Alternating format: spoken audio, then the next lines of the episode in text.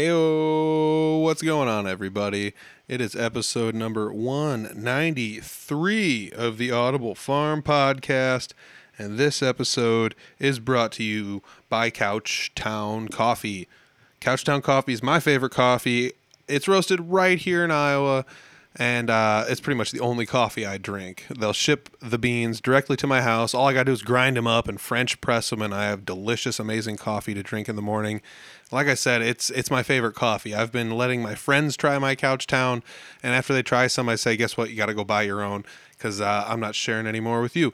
So they go out and get their own Couchtown, and I've heard a lot of people say they don't normally drink their coffee black, but I I ask them to at least try it, and they try it, and they say they love it. So it's uh, that's a win for me as far as I'm concerned. They love the coffee and I love Couchtown. So if you want to check out Couchtown, go to couchtowncoffee.com, find a coffee you like, make an order, and when you do, Couchtown will give you 20% off. Why? Because Couchtown is that awesome. Thanks, Couchtown. This week, I am sitting down with Steve Shetler. Steve works for KBOE, which is a radio station in southeastern Iowa, but you can listen to it online if you'd like to and uh, he has something on his show that makes me smile so much. He has the Country Artist of the Week, the Iowa Country Artist of the Week, every Friday. Let me see here. I got it written down in my notes. It is 11:30 a.m. on Fridays, and not only can you listen on KBOE, but you can check out his Facebook page. He does live streaming there, and uh, while there's commercials and other things going on, he like gets to have some other in you know fun little conversations and ends with the the musicians that come and visit him and so you know some people that have been on this podcast have been on there a lot of people that have not been on this podcast have been on his show so it goes to show you how much music is actually being made in iowa we talk about his show we talk about his transition to radio and like what got him started with radio and you know we find out later that steve's also a musician and we find out even later that steve was pretty much the first ring announcer for Impact Pro Wrestling, which I've seen hundreds of Impact Pro Wrestling shows in my day. So it's kind of wild. He's like it's like he's got this trifecta of awesomeness going on. You know, all well uh, being a self-professed um, person that doesn't like you know doesn't necessarily talk too much or didn't get to as a kid. You know, he's a little bit uh, you know he keeps to himself, but you know he's out there making all this stuff and he's he's just supporting the music scene in such a fantastic way. Uh, you know, like I said, he was in a band beforehand, and uh, you know he's got his awesome radio show that plays musicians from Iowa. It is it's just amazing. You guys will love this interview. This is the first time I've ever sat down and talked with Steve, which kind of blows my mind. Also, uh, knowing that we've probably been in the same building a handful of times for some professional wrestling events. So, I uh, hope you guys enjoy this one. I had a great time sitting down talking with him. It's episode 193 with Steve Shetler. It's the Audible Farm Podcast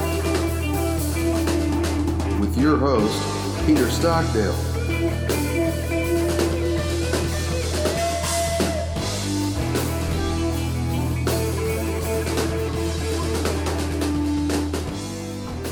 I'm sitting down with Steve Shetler.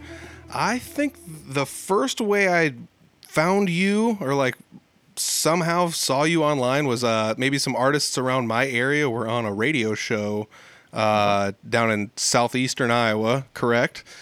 Correct. And yeah. uh, th- that's kind of a jaunt for us up here. What uh you know, so I figured out you had this radio show, you're featuring country artists, and then the more I looked into it, I realized you're a radio DJ there. You've got a lot going on in that area. So let's let's start all the way back at the beginning.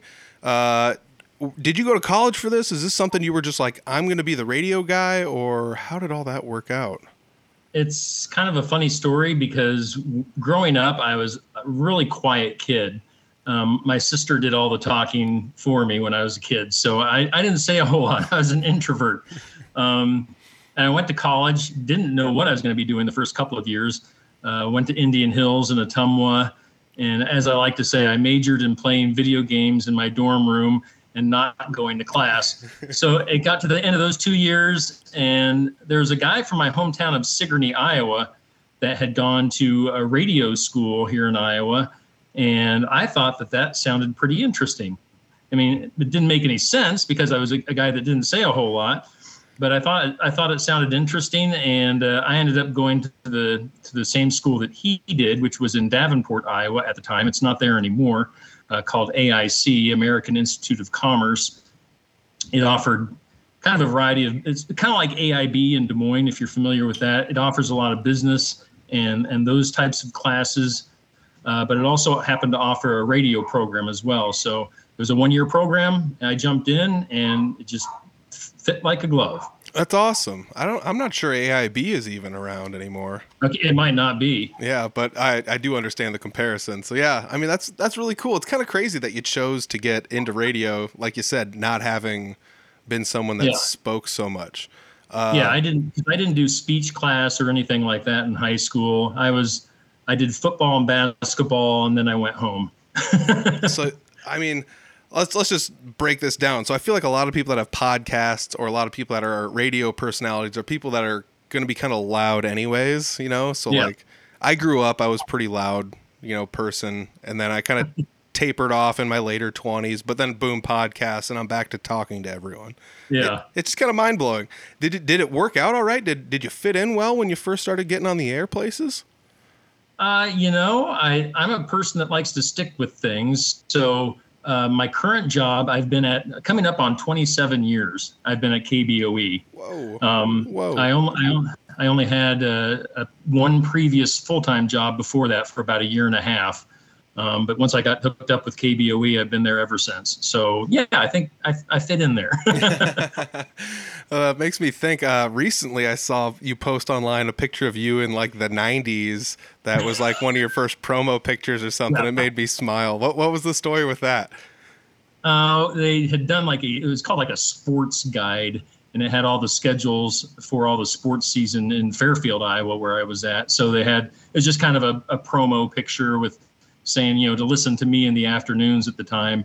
And of course, I actually had hair then. It was dark, and uh, and it was kind of a mullet type of thing going on. So yeah, everybody got a kick out of it. that was a that was a good- that was a good one. I I don't know. When I saw that online, I was just like, oh, this guy this guy likes to have fun. I should probably Yeah. bring him on the podcast. It, it doesn't matter to me if if you're laughing at me. I'll laugh right with you. fun loving guy, you know, and that's that's one of the things that I feel like is kind of crazy about like what you're doing and what I'm doing. It's it's slightly similar, but it's also quite different because you have, um, I mean, you're going over the airwaves on a radio station, so you kind of have to. You're a little bit more beholden to FCC regulations and things like Yeah. that than I am. But I mean, like, I'm not saying this isn't a job to me, but this is that what you're doing is your job. You're you're Yes. going out and finding these people to come in uh, every single week to be a country artist of the week, and I don't know how you can find. I don't know how you can find new people every week. Well, I you know I started the the Iowa Country Artist of the Week segment here probably about four and a half years ago, if I remember right. wow. And I because I've been like I said, I've been at KBOE nearly 27 years, and for the majority of that time, I didn't, I, for some reason it didn't click with me that um, using Iowa artists could improve our radio station, could bring listeners in and bring other people in that aren't necessarily interested at KBOE. Um, and I took a little bit of a sabbatical from doing the on air stuff. I was a full time salesperson for the radio station for a bit. Um, so when I came back on, that was one of the things that, that just clicked in my mind is like, need to start focusing on Iowa and so that was that was a segment I wanted to do. I thought in my mind, like you said, how in the world am I going to fill this every week? I'm probably going to be just rotating like four or five artists every week, and uh, and it might burn out pretty quick. But little did I know, and uh, soon to find out that there is a lot of Iowa country musicians in the state of Iowa. And now I'm going. My my rule is I don't let anybody on more than every six months. I saw So- that, which is also Yeah. like, what are you doing? What are you? Yeah. You're like, it's it makes sense though. Let me just say from my personal point of view, like I've had duplicate guests on before, and I've got a few that I call like my bailout guests, where it's just like Yeah. if Oh, I need, yeah. if I need someone, I can bring them in. Or I have like a solo episode, which when you have a guest driven segment and you do a solo one, it's so boring. Like no people say they enjoy it, but Yeah. I don't know. But it when you bring those duplicate guests in over and over again, they don't always get good listen like listenership. Yeah. So um, sometimes, like you said, people can kind of get burned out on listening to the same people talk about the same stuff over and over again. But kudos to you for actually making like a rule to yourself where it's like every six months, you know, please try your best to adhere to this. You know, Yes. and people are doing it.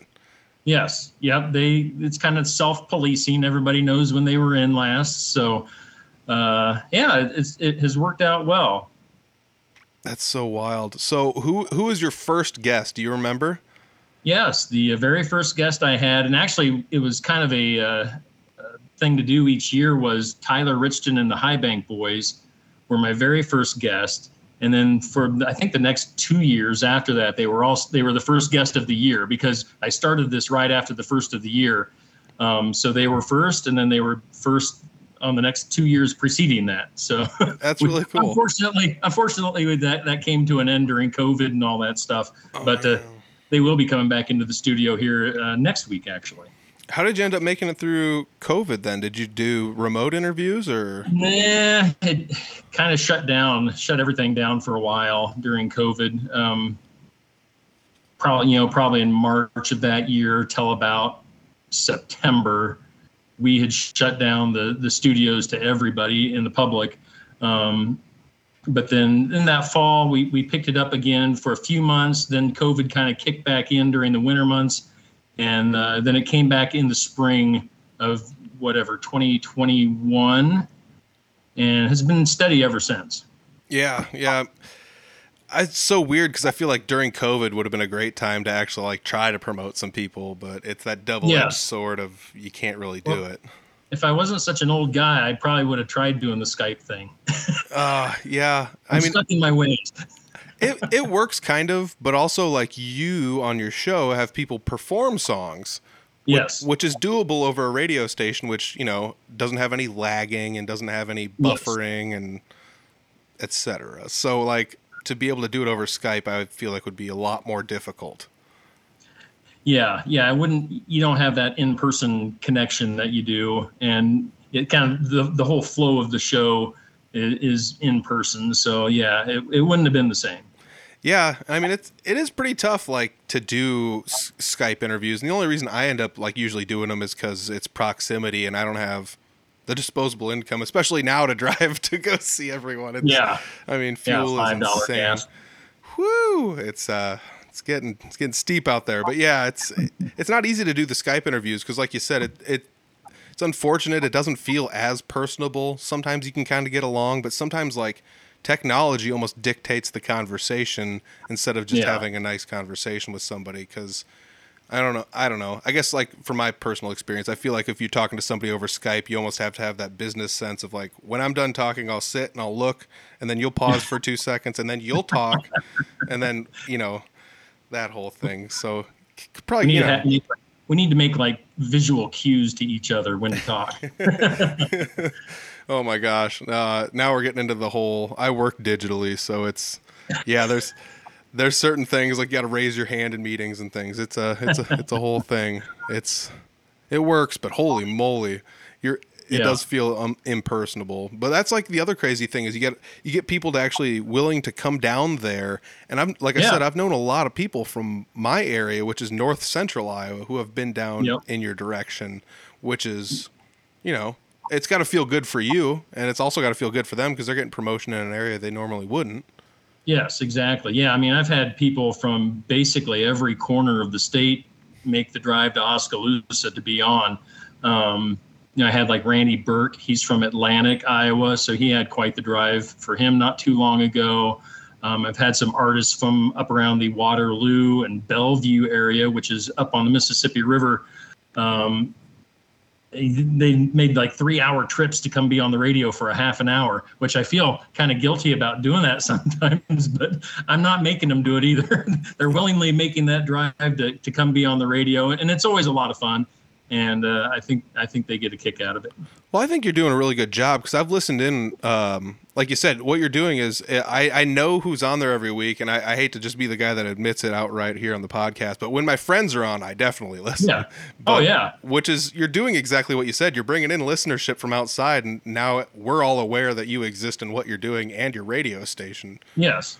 Which yeah, so it's a it's a two way street there because yeah, KBOE and myself are getting promotion while the artists are getting promoted as well, just in different areas.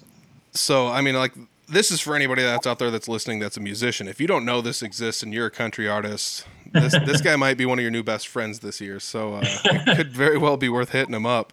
Uh, it is. It's a lot of fun because yeah, something like that. I've I've been able to be able to be the first radio station to break a lot of these artists and play their uh, studio stuff on the air for the very first time, which you know is, is, a big thrill for them, and it's a big thrill for me to be able to do it because you know that that's going to put me in their memories forever. yeah, no kidding, no kidding. I mean, you're doing a great job on social media. I mean, even promoting the artists. You you you make regular posts. You feature the artists. You tag their their Facebook pages. I mean, you're doing all of the stuff right as far as I can tell. Because when I scroll through, it's just like, oh, you had this person on this week, and here's a picture of him, and here's the video of it, and I mean, it's all yeah. right there. It's all housed there very nicely, and you're doing a great job of promoting the people. So I th- I think it's you know. I feel like it's very beneficial for everyone involved. And uh, you know, speaking of promoting, I do want to also let's see what we got here. The buzz cut. I just recently saw that on your social media. That's uh, something, yes. you're, something you're doing on KBOE. Let's talk about that. What is the buzz cut?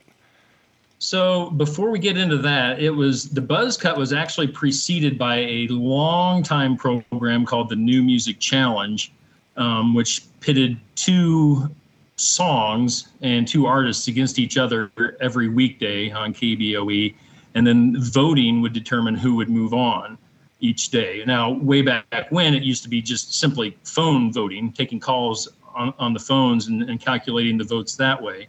Uh, then it then it, it, it, increased to you know when social media became a thing we moved it to facebook and, and started voting on facebook but it was a great thing but it was also the downfall because of bot votes and when i say bot votes i mean bot um, fake votes coming in because whoever and however that works i don't know. You have to, i think you have to pay some weird place on the internet and then you you unleash the bots to vote on your behalf or on whoever's behalf. And so that totally ruined the whole concept of the new music challenge. So i did away with that about a year ago because um, i had been doing tournaments. I had I, I did a battle for iowa tournament for three years did like year-end voting for awards for the state of iowa and for independent country artists that is cool and but it got ruined because of these stupid fake votes. Oh, it's so horrible. So, yeah,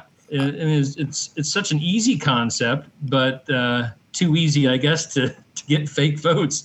Yeah. So when you had said you initially took phone-ins and then tallied them up that way, I was like, well, that just seems like it would take forever, you know? Yeah. And, and see, I would, to entice people to vote, I would also have a daily prize, whether that was a CD or tickets oh, to something. Cool. So it would, you, if people weren't all that interested in in the songs themselves, they were still interested in winning the prize. mm-hmm.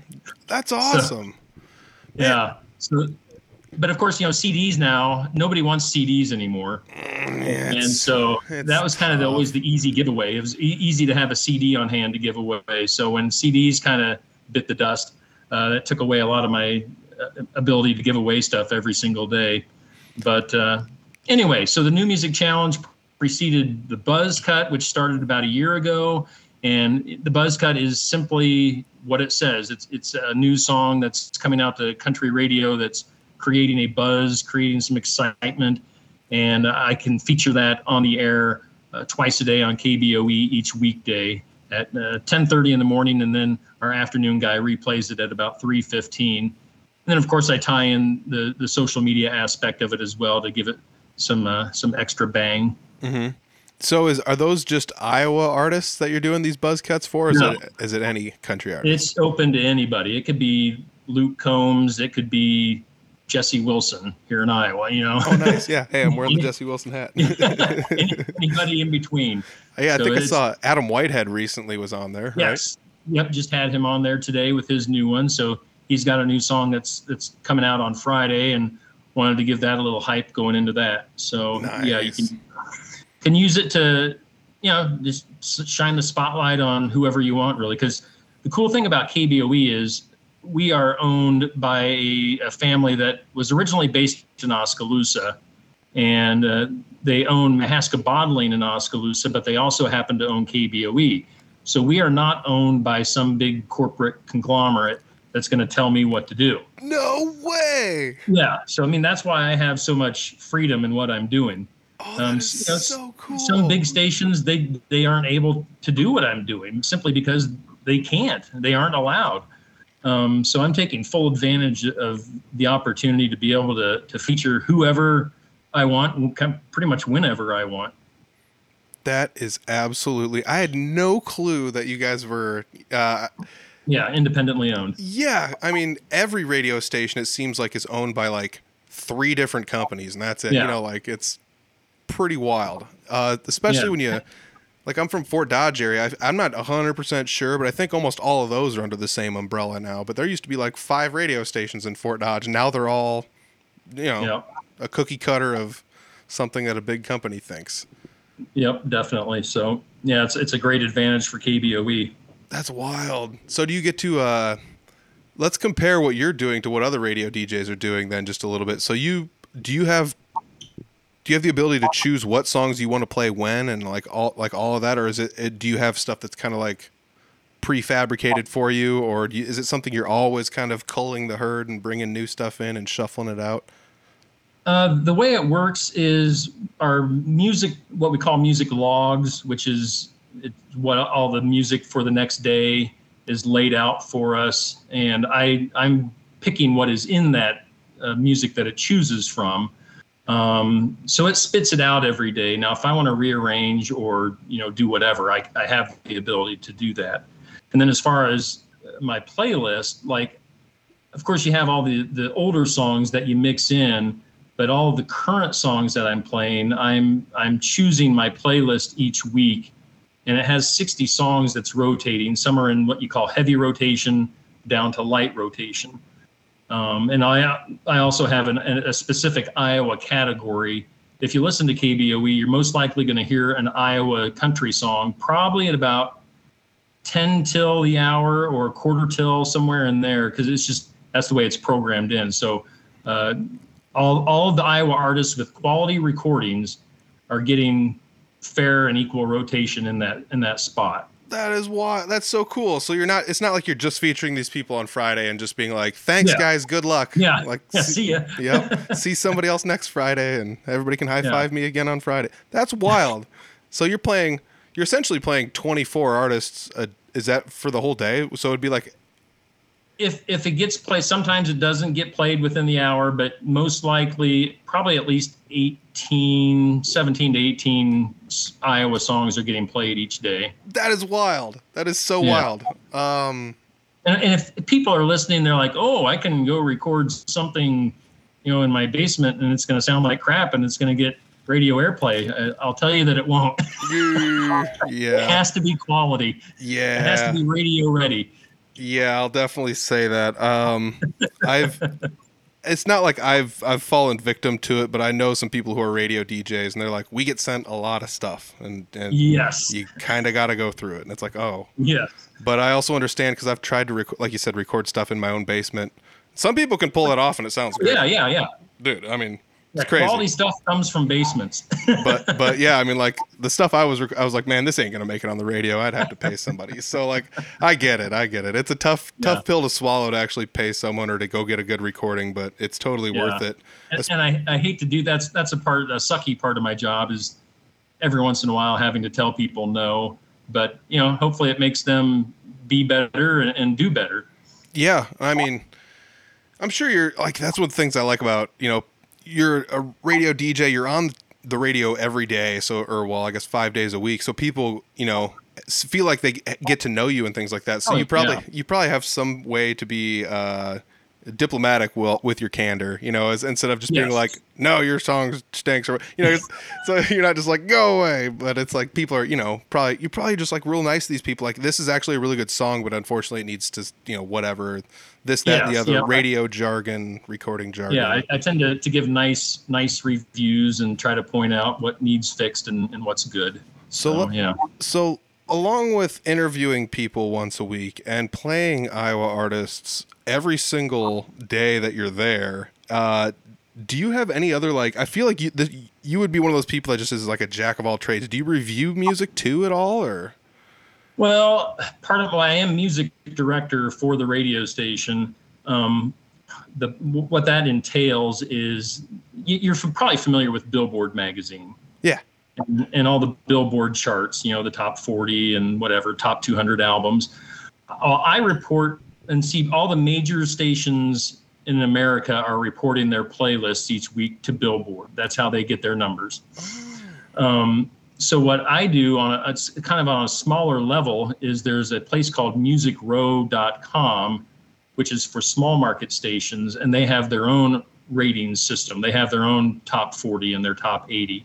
Um, so small small town radio stations like Oskaloosa, KBOE, um, I don't know, it's between 50 and 100. It kind of moves a little bit every once in a while. Uh, 50 to, to 100 stations are reporting their playlists each week to Music Row, and so it's for small small town stations, small market stations, and it's a little bit more independent music friendly as well. So, you know, we're we're playing all the big names like you know the Luke Combs, the Luke Bryan, Thomas Rhett, but uh, we're also playing some completely unknown people that aren't getting airplay in like Des Moines or the Cedar Rapids markets or someplace like that. So I, I, you know, I didn't, I had no clue Music Row was actually a thing. I kind of knew there was something about like reporting your playlists to, Yeah. you know, the the charts and things like that. I knew there was something with that, but uh, I didn't know that there was like another option, like another place that's actually making a Yep. chart. yeah, so like when when artists come out, and and I've told and I've helped artists, Iowa artists, uh, with that do I or do radio stuff. I've tried to point them in the right direction as far as what promoters to hire if they want to get into the radio thing, because radio is not cheap. And there are a lot of snakes out there in the promotion world. a lot of people that'll just take take money and, and not do anything for you. So I've tried to help and, and point people in the right direction as far as promoters and stuff like that and how to even get on the radio to begin with, because there is a little bit of a process that probably isn't interesting to, to the listeners right now. Um, but yeah, and I don't even, I'm kind of lost track of where I was going with that. But yeah, there's a lot, lot to radio and there's a lot to doing it on the independent side.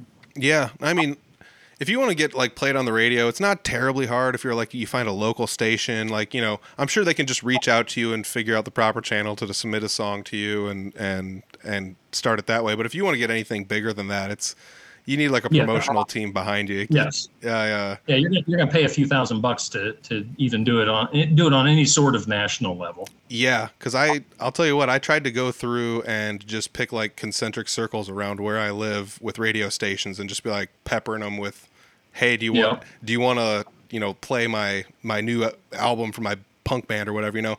And the farther out you got, the the more no responses and no, uh, just flat out no's you got. So uh, it's not always easy, like you said. The farther out you get away from your local stations, it's not always as easy. But uh, I, th- I Yep, can't remember. I, which- I think I sent emails to like 50-ish stations and I I ended up on like 12 or 13 after it was all said and done, which is still cool, but it took like Yeah. a whole afternoon of research just to get played on 13 stations or whatever, but and I'm not even in the rotation on some of them anymore and it's it's whatever cuz it's not new music, Yeah. but Yeah. it's it's still kind of cool that people ended up, you know, playing it and stuff like that. So Oh, sure. Yeah, I was I was kind of in the same boat as you. Uh, we were talking before we went on the air that um, a few years ago I was in a, a rock band, a Christian rock band called Piercing the Darkness, which we had recorded a couple of albums. So, and we sent stuff out to Christian rock radio, which ended up getting airplay.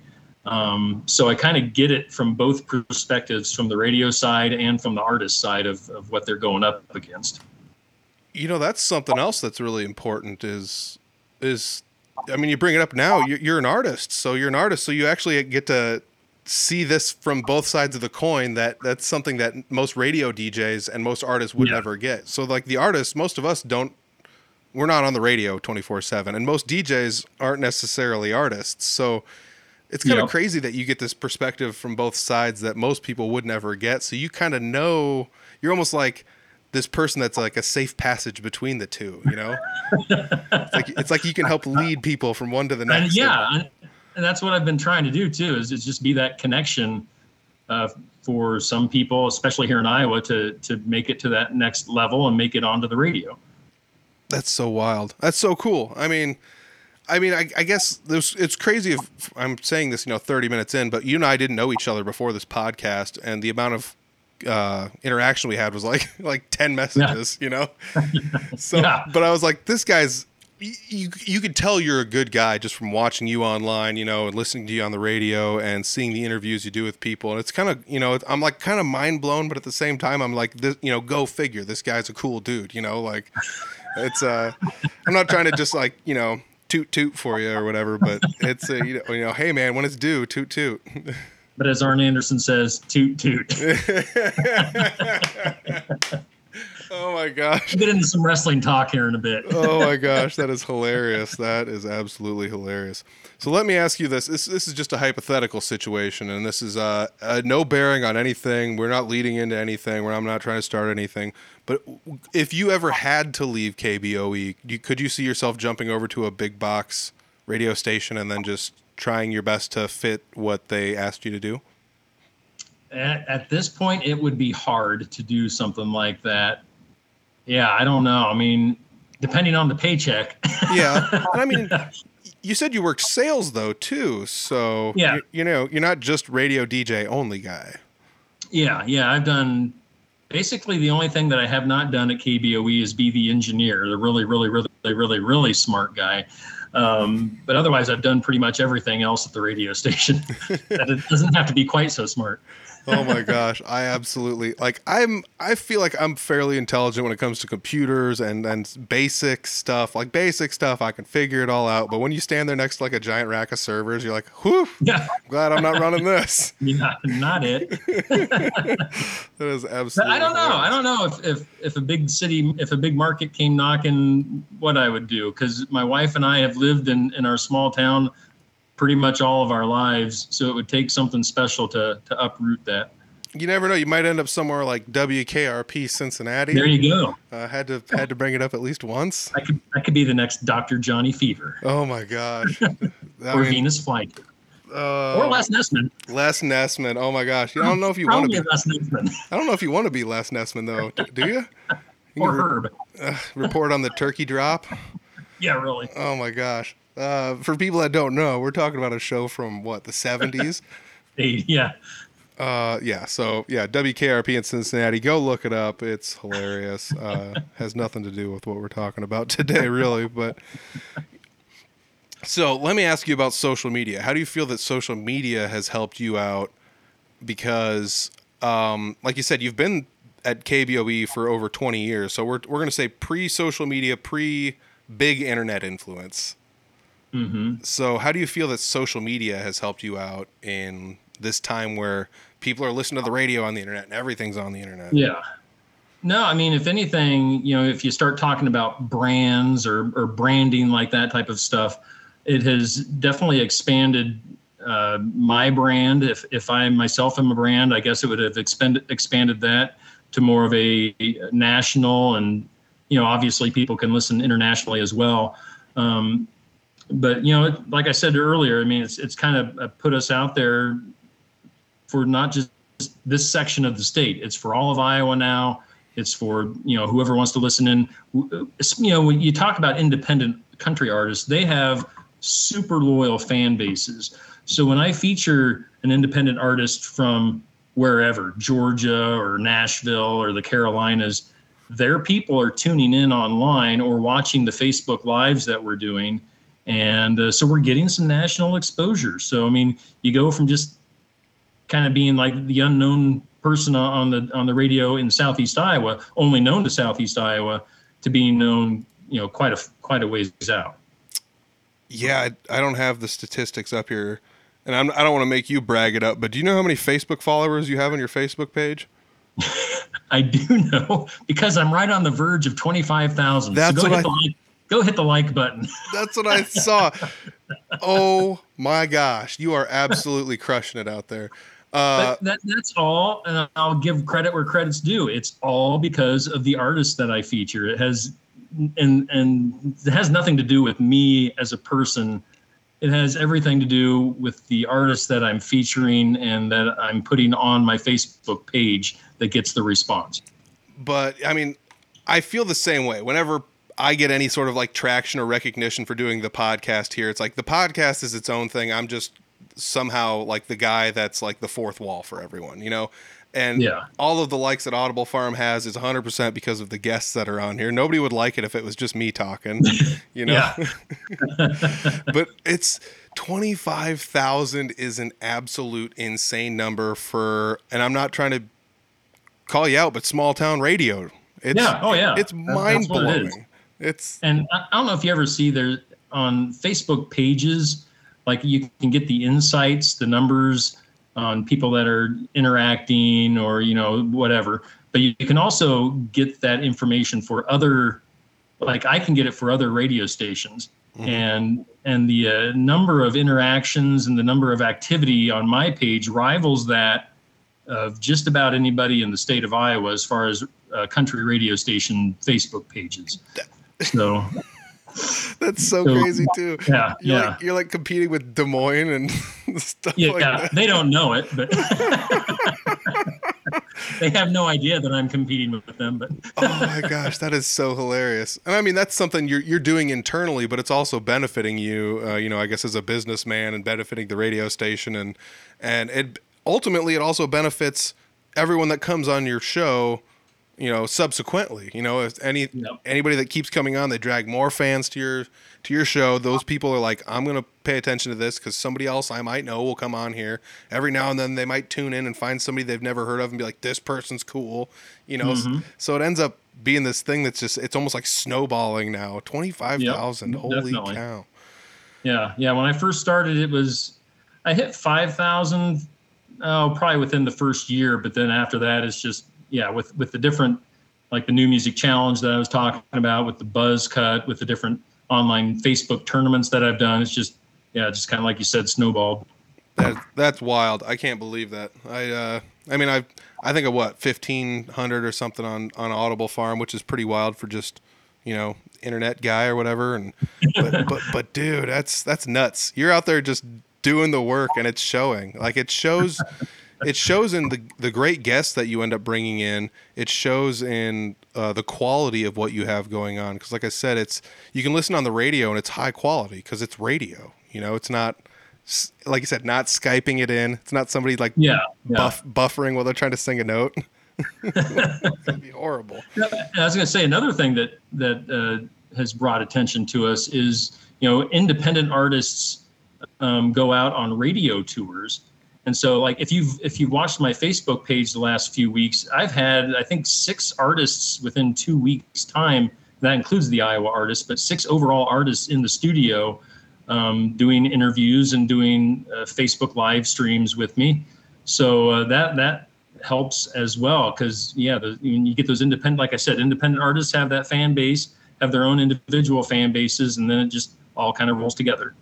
I, th- I feel like your Facebook lives have also added a new dynamic to this that uh, it just makes it so much more enjoyable. You can actually watch instead of just listening. Yeah, You know, yeah. It's great. Uh, yeah. it's fun to interact during the like commercial breaks on the radio. We stay live and we always do some bonus stuff while while we're on commercials on the radio. We we just uh, do like a bonus song or interact with the people that are watching too. So that's that's a fun aspect of it. That is super cool. And I know there are some stations out there that do that and they try to get their DJs to do things like that, but you're easily one of the most consistent that's done that. I'm Well, not good. I'm not trying to once again I'm not trying to be like, hey, hey, but it's you're always there, man. And I feel like that is also some of it is having consistency. You know, every single week you're always doing it. Yep, yep. Same time, same bat stat, bat station, that, same bat time. So let's let's talk about this uh, Christian rock band you were in a little bit. So you were telling me that uh, you guys made you had CDs, you played shows all around Iowa, radio stations. I mean, all the way like out to you played played prisons like Johnny Cash did, you know. So I want, I want to hear about this. All right. Um, so yeah, I was in a band called Piercing the Darkness. We were Christian rock. Think uh, like Metallica meets Sunday Morning. Um, figure that one. That, that's another weird aspect of this is you get the, the friendly country radio DJ that likes to rock out to Metallica and sing like James Hetfield. So figure figure that one out. I don't I don't know, man. I don't know. and again, you go back to the beginning of this where I, I was an introvert, so and and didn't sing a note in high school. That's so wild. That's so wild. But oh, yeah, we gosh. we got together. I think it was 2007 when the band originally formed, and we we went about 11 years and recorded a couple of uh, CDs and and like I said, had put stuff out to radio, uh, Christian radio, that, and we literally got played all over the world. Um, when we went through the ch- channels that we did, one of the uh, very first radio stations to get back to me uh, because my email was on the information that had gone out was a guy from Australia and starting his email by saying "Good day, mate." So, Oh. Immediately, immediately we were getting airplay in in Australia on our first single that we had sent out. So it, it was that was pretty mind blowing, um, and very humbling as well. Because who would have thought uh, a little band from Southeast Iowa could could get worldwide airplay? Yeah, no Um, kidding. That's that's wild though. Oh, Yeah, so we did did that. We and we played. Uh, You know, we started off just playing like church events only, since we were a Christian band. Um, but then we expanded it out into public events and uh, you know county fairs. We played up at the state fair numerous times on some of the, the free stages up there, um, and then did festivals around the state we didn't really venture out of the state all that much, but kind of with all of us having day jobs and real jobs, we couldn't get too far away. But uh, yeah, played probably the most the most neat neatest gigs that we did were in the prisons. We played uh, three different prisons in the state of Iowa. Newton, the Newton facility, being the one that we played the most, um, and that was that was a real eye opening experience. oh yeah, that'd be mind blowing. I Yeah, I, it was. Oh, go ahead. I was, I was just gonna say like it's it's like a movie, like a scene in a movie, and I almost feel like it. I almost feel like what you probably went and saw was almost just like you thought it would be in the movies. Was it? it's yeah what the setup that we had in every place and in every prison that we played was they have a gym and we would set up in the gym and the sound quality was horrible because it was bouncing off the cement gym walls. But the, and the prison usually we would get about anywhere from 100 to 200 prisoners in the gym. And these were the guys and gals that had been on uh, good behavior. You know they weren't letting the roughest of the rough in there to to come in and, and possibly do something bad, but they were letting the people that had been on good behavior come in. It was kind of a reward for them. Um, but going into the prison, you would have to send in a list of absolutely every single item that you were bringing into the prison, down to guitar picks and guitar strings. They wanted to know everything that you were bringing in, and then they would check it, check that list when you got there they would go through absolutely everything that we had. And if th- there was anything that was not on the list that we had, it was not going in. So they were very particular about that. And same as going out, when you were done with with the concert, uh, checking out, they would again uh, check. The staff would check everything that you were bringing with you out, and making sure that you you know maybe somehow the prisoner, one of the prisoners, had you know snuck you something to to take out or whatever. They were making sure that that that wasn't going on. They're making sure that we weren't leaving anything behind that could be possibly be used as a weapon or whatever. Because yeah, a guitar string in the, in the wrong hands could potentially be a, a pretty hazardous weapon. Woo! Yeah. I mean, when you think about it, just about anything on a guitar could be. I mean, Yeah, they could start taking like just some of the hardware off of it, or a couple screws here and there, or Oh, something. yeah. You never know what they, Yeah. could, you know. But that's Yeah. That is crazy. I guess I never even thought about that part of it. I mean, yeah. I just That thought, was that was the most intense part. yeah, Was that was going in and out. But but once you get in there And you know, the first time that we did a prison gig, it was very, very nerve wracking because we didn't know what to expect. We're going into this prison. You've got the the circled barbed wire at the top of the fences, and you're thinking, "Holy crap, what am I doing right now?" but you get in there and you get 200 prisoners rocking out with you and having a great time and singing along with you to songs that they know. I mean, it's it's life changing for for them and us.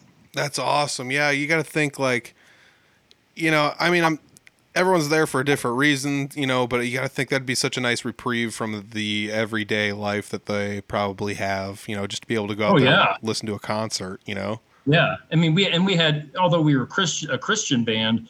I mean, we had people of all religions that you could think of uh, listening to us at one point or the other, just because you know they wanted to break the monotony of what they were doing. We could have been singing about anything probably, and they as long as it was somewhat entertaining, they were happy to be there. Yeah, I mean, you'd think anything this side of Yoko Ono would probably be acceptable at that rate, you know.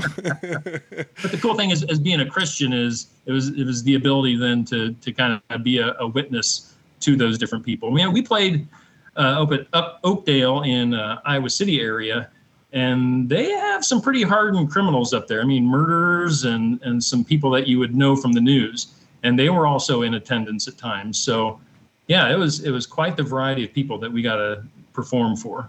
Did you ever get the opportunity to speak to any of these people, or uh, was it just oh like a- yeah.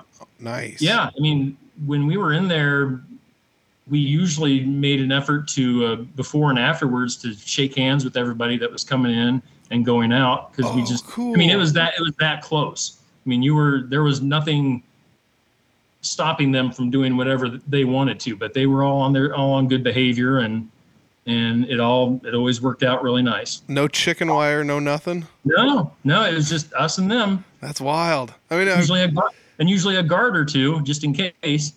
Yeah, and I, I feel like sometimes the news is kind of just like made us all just like expect the worst and hope for the best. But you know, it's. I mean, I wouldn't expect anything bad to happen. You know, everything should be pretty well locked down and everything should be good to go for you. And I would have been super nervous though too. My first time going in to do anything like that, I would have just Yeah. sweating Yeah. bullets the whole way in, sweating bullets the whole way out. Maybe they'll keep me. I don't know. Like, That was ah. always the joke. People were wondering if we would get out, or, if they, or or if they would let us out. you guys rock too hard. We're gonna have to have you stay Yeah. stay another night. oh my gosh, that is awesome. Well, let's see. What do we got here? We're about 45 minutes in. I feel like we've touched pretty decently on on your show on KBOE. It's the Iowa Country Artist of the Week. It's 11:30 a.m. on Fridays. If people want to contact you and maybe uh, try their best to be uh, one of the country artists of the week, what is the best way to get a hold of you?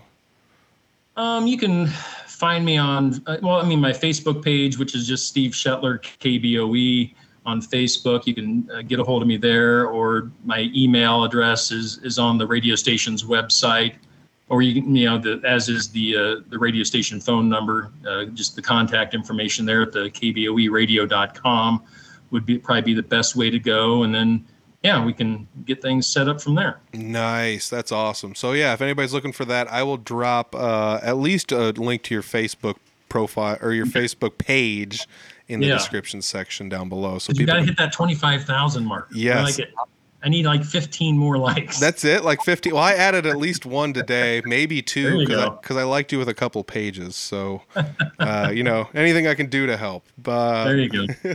But it's crazy too to know that you uh, you know both the plight of the musician as well as uh, you lead Yeah. the life of a DJ. To know that you've been out there and played these crazy cool shows, you know, uh, once in a lifetime shows that you actually got to do multiple times in your life. You know, Yes. that's so And. I, I would also say, you know, if, if we still have people listening at this time, that if you're an artist and you have the opportunity to play in a prison, it is you need to do it. It is so so life changing for you, and it's so beneficial for the prisoners as well. Uh, if, if you're into that that type of thing, because it's it's a really good thing. Yeah, man. I mean, absolutely. I if anybody ever offered it to me, I would definitely a lean yes before no, just to say I did it. You know, at least. that's so crazy. I mean, you have such a cool story already, but like, well, here's something crazy. I know a lot of people uh, that listen to this podcast have probably at one point in time seen a professional wrestler or possibly a promoter uh, slide through the podcast every now and then. Uh-huh. Uh, about 10 years ago, I, I mean, I was going to wrestling shows uh, 50 plus a year easily. I mean, it was Okay. it was nonstop. I don't know how you and I did not run into one another at a show. we may have. we we might have been at a Hall of Fame show together. We might have been somewhere Probably. together.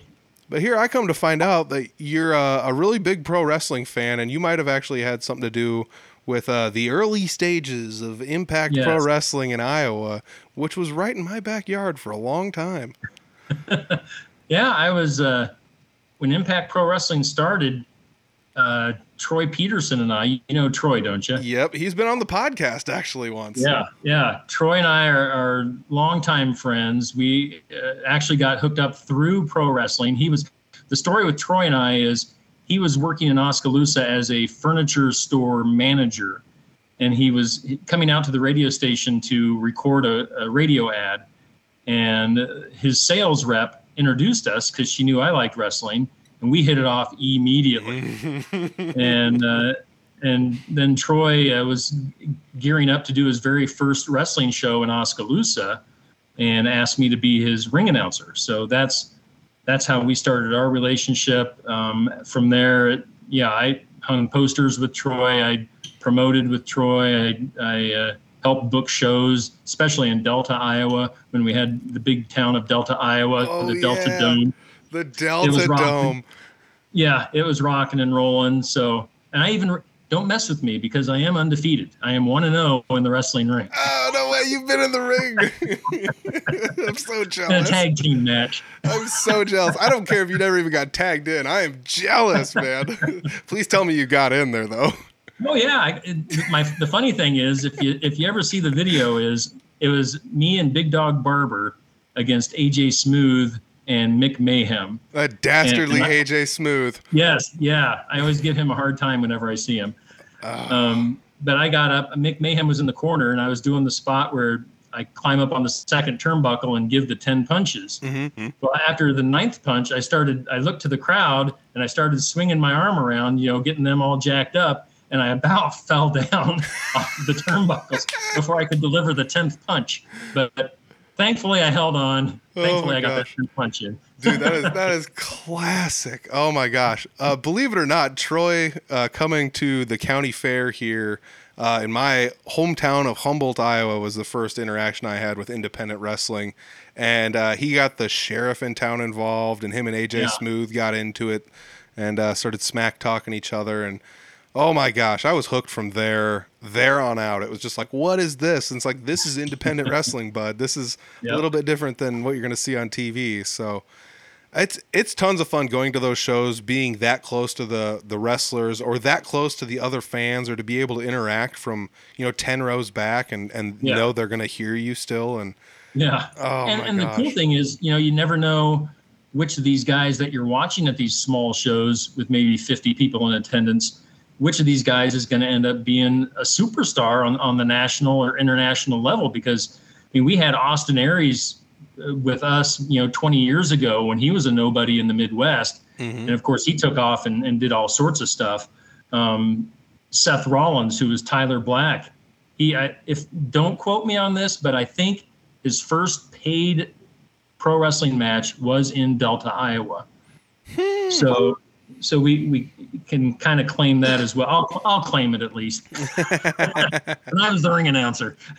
yeah, and I mean, there's there's a lot of you hear the cliche, you know, you go to the indie shows because you never know who's gonna. But dude, I've seen a lot of people that ended up making it on TV in some capacity or another. Um, you know, it's it's wild. I mean, Adam Pearce wasn't local or anything, but he's on TV all the time now, and I used to go Yeah. watch him, you know, a couple times a year when he'd come through. So Yep, he's a Midwest guy. Yep. Yep. I mean, it's it is what it is. So it's totally a thing. So, uh, you know, and I I loved going to wrestling shows, and you're talking about like IPW back in.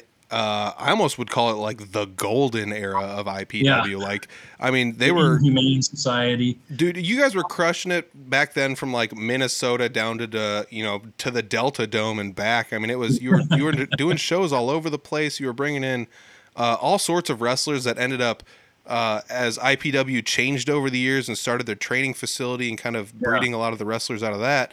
Um, breeding them out of, training them out of the breeding. Jesus, oh my What's going on there? what's going on over there, What's going on in Troy? Oh my gosh. No, but like as they changed a little bit, you know, they they quit bringing in all these outside wrestlers, but a lot of the wrestlers you guys were bringing in were all, the people who ended up becoming like the biggest names in like this these guys are the biggest guys in Minnesota now, and these guys are the biggest Yeah. guys in Nebraska, and these guys are the biggest guys in Kansas and Missouri, you know. So you guys back then were just bringing in all sorts of awesome wrestlers like and not that they're not now but it's just one of those things i, I love to to look back at all of those uh, ads that troy i mean he still has all of the flyers Yeah. for all that stuff Yes, yeah. and in the training facilities like they used to do shows out of them um, when the training facility was now gona so i would go up there and watch shows and you'd see all these cool old posters and you know johnny fitness is there and I don't know the whole thing. It's just it just brought back a lot of nostalgia, especially when you said the Delta Dome. I was just like, oh no way! Yep, that, that's right in my backyard. So yeah, it was a lot of fun. Uh, Everybody knew who I was. I mean, we would, if you if you haven't seen the Delta Dome and what we're talking about, uh, it should be on the historical list here in the state of Iowa because it's it's quite the facility. oh my gosh! But I, I don't know. It just I feel like wrestling definitely lends itself to that that whole like nostalgia of the past. The uh, um, it's almost like you can uh, zhuzh it up a little bit, you know, when you tell it, you know, when you're regaling about the story Back in the old day. Exactly. I remember uh, a big one for that was like uh, when I would be like watching some pro wrestling on TV, like let's just say it's WWE, and they'd be like, "Oh, here's this highlight package from like Razor Ramon and so and so from back in like '95," and you're like, "Cool," and then you go watch the match, and you're like, "This match is, I mean, it's good, but it's kind of a snoozer." Uh, Yeah. But but they when they put all the highlights together, you're like, "Man, this is amazing," you know. But those wrestling guys, they all have to hang out and spend so much time together and on the road, you know. And they're almost like a band, kind of, Yeah, yeah, definitely. you know. So And I, I was going to say one one more interesting story from the Delta Dome. Let's hear just it. to give you kind of a feel of, of what it's like. Is we had a scaffold match at the Delta Dome. Um, oh my gosh, gosh, trying to think, trying to think who was involved. Chance Cordova, Devin uh, Carter against I can't remember. It might have been Smooth and, and Mayhem. Don't quote me on that. But the finish of the match was two of the guys were up on top of the scaffold near the the ceiling of the building, and the finish was that. Uh, I can't remember who, but they grabbed a handful of asbestos from the top of the ceiling, shoved it in the guy's face. Oh, it was Chance Cordova who did it because then he took a huge bump off the scaffold with a face full of asbestos. and the crowd went crazy. oh my god, oh my gosh, that is so nuts. Oh, it's so crazy. I absolutely love independent pro wrestling because nothing is off limits. Nothing is off limits. Like you know, you, you can get away with a lot. IPW is known also for like fans bring the weapons battle royals and Yeah. things like that. So like that's one where you can bring in your own stuff, and it was super fun because you'd go to shows, and I've been to the fans bring the weapons battle royals a few times, and Uh, you end up with the people that are just you know they're bringing in like all sorts of crazy stuff, like you know oh here's a, a sheet of glass, and it's like we're not going to use this, you know obviously. Yeah, yeah. But like I mean, like you'd find like the little kids and they'd bring in a stick, and it's like, oh, that's cute. They brought a stick in, you know, and then and then Troy would be sure to put it in the bucket, and someone would use it, and the kid would freak out that somebody used a stick, you know. Using my stick. I uh, I got really big into collecting uh, com- old computers on junk days, and then just like bringing in all like the the keyboards. Yeah, And so yeah. you- so you Those take are a- weapons. Yeah, you get smacked once with a computer keyboard, and all the keys go Yeah. flying. Unfortunately, it ends up you know just shrapnel on the ground to anyone that wants to take a bump afterwards. but the funniest thing I ever saw in a fans bring the weapons battle royal was uh, somebody brought in a Stone Cold Steve Austin foam finger, and uh, I'll just describe it like this: it's like a, your number one finger, but Stone Cold would tell people they're number one with a different finger. Yeah. So, so it's one of those, right? And uh, somebody comes out with this thing, and they find it, and they just start poking people in the eye with this giant foam finger on, and the people were selling it like they like they got like hit by a truck, like they were shot Yeah. or something. It was like, oh, this is so hilarious. And of course, like after everybody gets poked in the eye and takes a huge bump, and some people are bumping way over the top rope and stuff, but uh, he ends up just starts doing stone cold stunners to everyone, and it was it's like, why is this so entertaining? And I don't know, but dude, pro wrestling, it's it's something else, you know. And I mean, you're even wearing a pro wrestling shirt. I don't I don't have one Yeah. on now, but uh, I mean, I even made it mock up like Audible Farm, like NWO style shirts for a while. Yeah, I saw that. Yeah, I uh, made a limited run, and what's what's there is there for now. I guess I'm not. I don't think I'm gonna order anymore. I don't really want to get sued by Vince. You know, I don't, he's a little busy right now, but Gimmick, gimmick infringement. oh man. But yeah, I mean that's. I knew once you know once I saw you were a pro wrestling fan too. I was just like, oh, we're in, and then and I kind of knew that you knew Troy, so it was like. Oh, we got to hear some stories, and I, I mean, I'm sure I could just sit down and talk. I mean, we've got an hour in already, and I could just sit down and talk with you for another hour about pro wrestling stories. But uh, I think we'll give the fans and the listeners a break. yeah, maybe we'll do a part two sometime. we'll we'll Just definitely have. Oh my gosh, I would love that. I would absolutely love that. Let's see if we got anything on my list that I haven't talked about. Um, I'm just gonna say it again. Iowa Country Artist of the Week, 11:30 a.m. 11:30 a.m. on Fridays on KBOE. That's 104.9 FM. Or just go on the internet and listen to it. Uh, I'll put a link down below to KBOE so you guys know where to find it. Okay. And uh, I'll also put a link to your Facebook page down below. Anything else you want me to link up down there? I think that's about it. Those are the two big ones. I know the your guys' website at KBOE is real easy to f- to go around to. It's not like all Yeah. convoluted and weird. So it's real easy once you find the website. It's super easy to find everything you need to find on there. Yeah. So uh, high five whoever's doing the the web design there, because like I said, uh, radio stations seem to be notorious for really really busy websites. Yeah, yeah, ours is pretty easy to navigate. Yes. Um, Steve, all I got to say is thank you. Thank you for taking a shot in the dark and sitting down with me and talking to me for an hour, even though we didn't really know each other. Well, we do now. We And- do and now. I think, I think we're, we're best friends now. Uh, basically, basically, if, if you guys want to be friends with Steve, hit him up. If you guys make country music and you live in Iowa, Steve might be one of your new best friends. Yes. Steve, don't go away. Thank you very much for joining me. All righty. It's uh, it's amazing to know that I've done 193 of these episodes and I've interviewed so many people from across the state that are making music, and then you run into somebody like Steve, who has been doing something uh, just like I'm doing, except more in depth. And he's picking country artists only, and he's absolutely crushing it. Somehow he's finding new musicians to interview each and every week. It seems like. Steve, hats off. Steve, hats off, man. It's it's mind blowing that you're able to do what you're doing. You're putting in a lot of really hard work, and uh, this episode was full of insight. And uh, Steve knows a lot of the ins and outs of uh, the radio game, the music game, and everything in between. Uh, you know, coming down to production value and and you know where to have your music played and how to help people out and get their music played on different stations, how to report your music and things like that. So it's it's super cool to have people like Steve around in the music scene helping out the way that he does.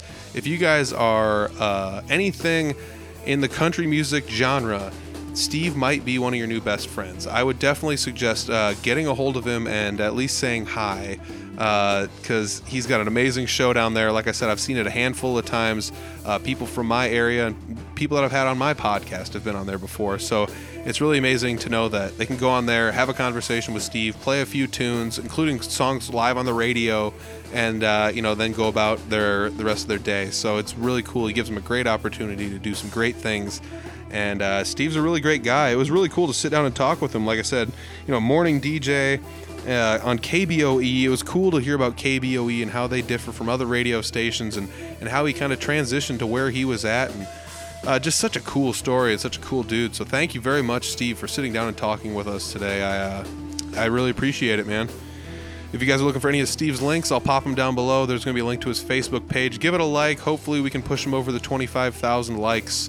Uh, man, 25,000 likes. That's another. Uh, that's another proof is in the pudding, people. Uh, if 25,000 people like your Facebook page, it's probably not an accident. It's probably not an accident. So check them out on Facebook. Otherwise, I will have a link down below to KBOE as well if you guys want to go check them out online there. Uh, hats off once again to Steve. Great guest. Thank you very much for taking time out of your day and joining me. If you guys are looking for Audible Farm links, they're down below. Down below Steve's links. You can check those out. It's uh, the Audible Farm shop. You can shop Audible Farm merch. Check out anything Audible Farm. We got shirts and uh, stickers and keychains and things of that nature. So check out the shop.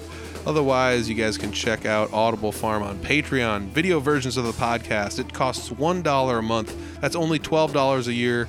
You can watch the video versions of this podcast, or you can just uh, subscribe and give me a dollar a year, and uh, as a way to say thank you for uh, putting out all this awesome content. I'm totally kidding. Watch those videos if you guys are Patreon subscribers. There's some people out there that watch them, and uh, you know, hats off to you guys. If you guys like the video clips, you will love the Patreon versions. It's a longer version of the video clips and uh, it's you know it's a great way to to watch these things. It kind of helps me feel like I'm interacting with people because sometimes I'll go through and I'll I'll watch the Patreon videos myself, and I gotta close one eye so I don't have to look at myself the whole time. But it's it's pretty good time. It's pretty good time. uh, yeah, one dollar a month Patreon. There's a link down below for that. Otherwise, everything else is at audiblefarm.com. Don't forget to rate us, leave a review, subscribe wherever you're at. If you're listening to this on YouTube, hit that subscribe button. If you're listening anywhere else, there should be a way to favorite the podcast or leave us a review of some sort. Five stars, one stars. Let us hear it. Let us hear what's going on. Um, great guest this week. Great guests coming up. I'm finally starting to get ahead of schedule again. It's it's taken me a while, uh, as you guys have known, but it's I'm finally getting some guests to be able to to have some free time and it's weird. It's weird. Summertime's tough to, to make schedules work. Everybody's got something going on, so I understand it. But thank you guys for listening each and every week. Uh, I'm out. I'm out. We'll see you next week. Peace.